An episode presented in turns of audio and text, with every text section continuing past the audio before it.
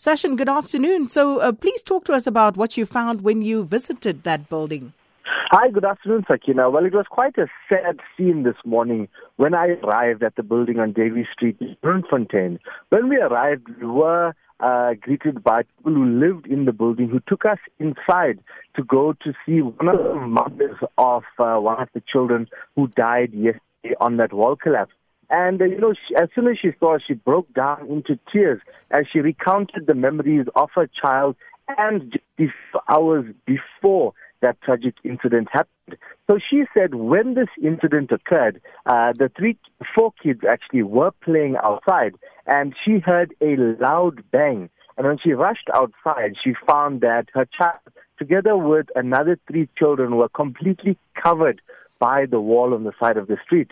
So she was really emotional this morning, and uh, you know it really wasn't uh, quite uh, uh, a pleasant scene for her from what she described. Absolutely not. And then, uh, Session, uh, this building, it would seem, had been flagged and uh, there had been interaction with the city around the residents there possibly being relocated. So, what are they saying, the residents uh, from 31 to 41 Davies Street, about those arrangements? Why haven't they been moved yet?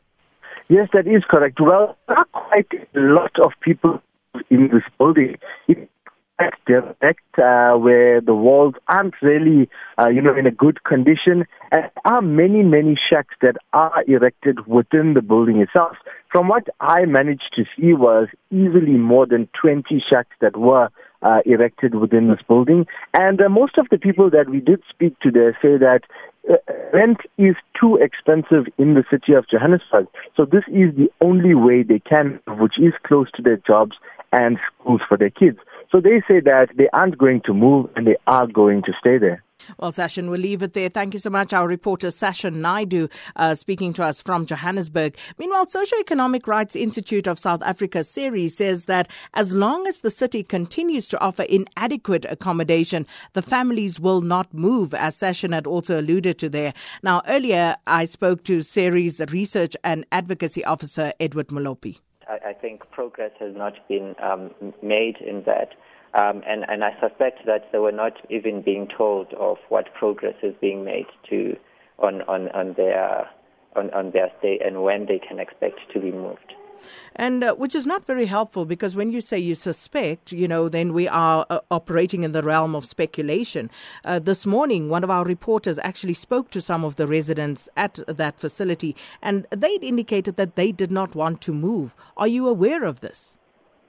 Well, so one of the reasons that um, people are reluctant to move is because what the city is usually offering as alternative accommodation is actually tents, which is what um, has happened in, in, in, two other instances.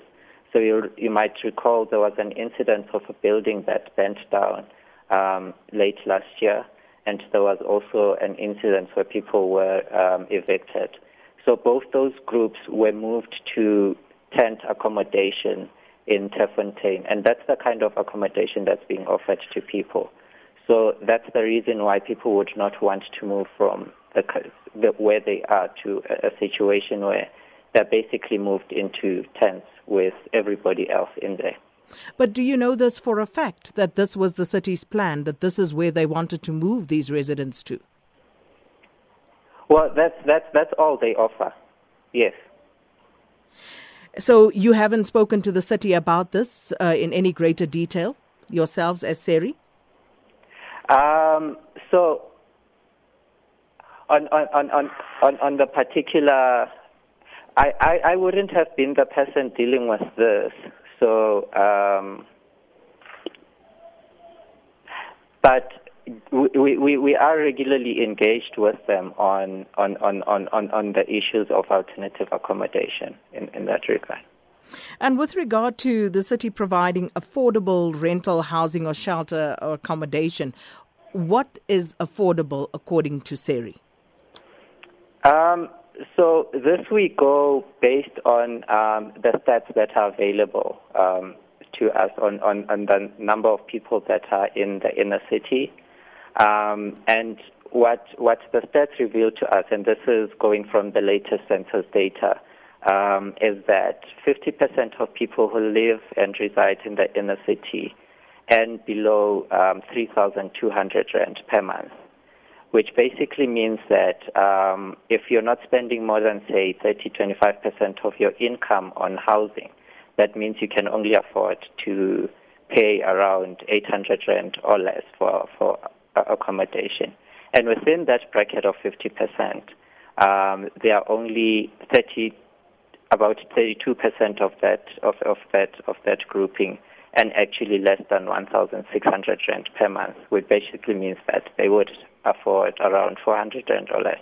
So affordable is anything um, in, in in that region that that does not go above 800 um, which is uh, what 50% of people who are in the inner city and in these current situations like the one that you're speaking of now can actually afford to pay.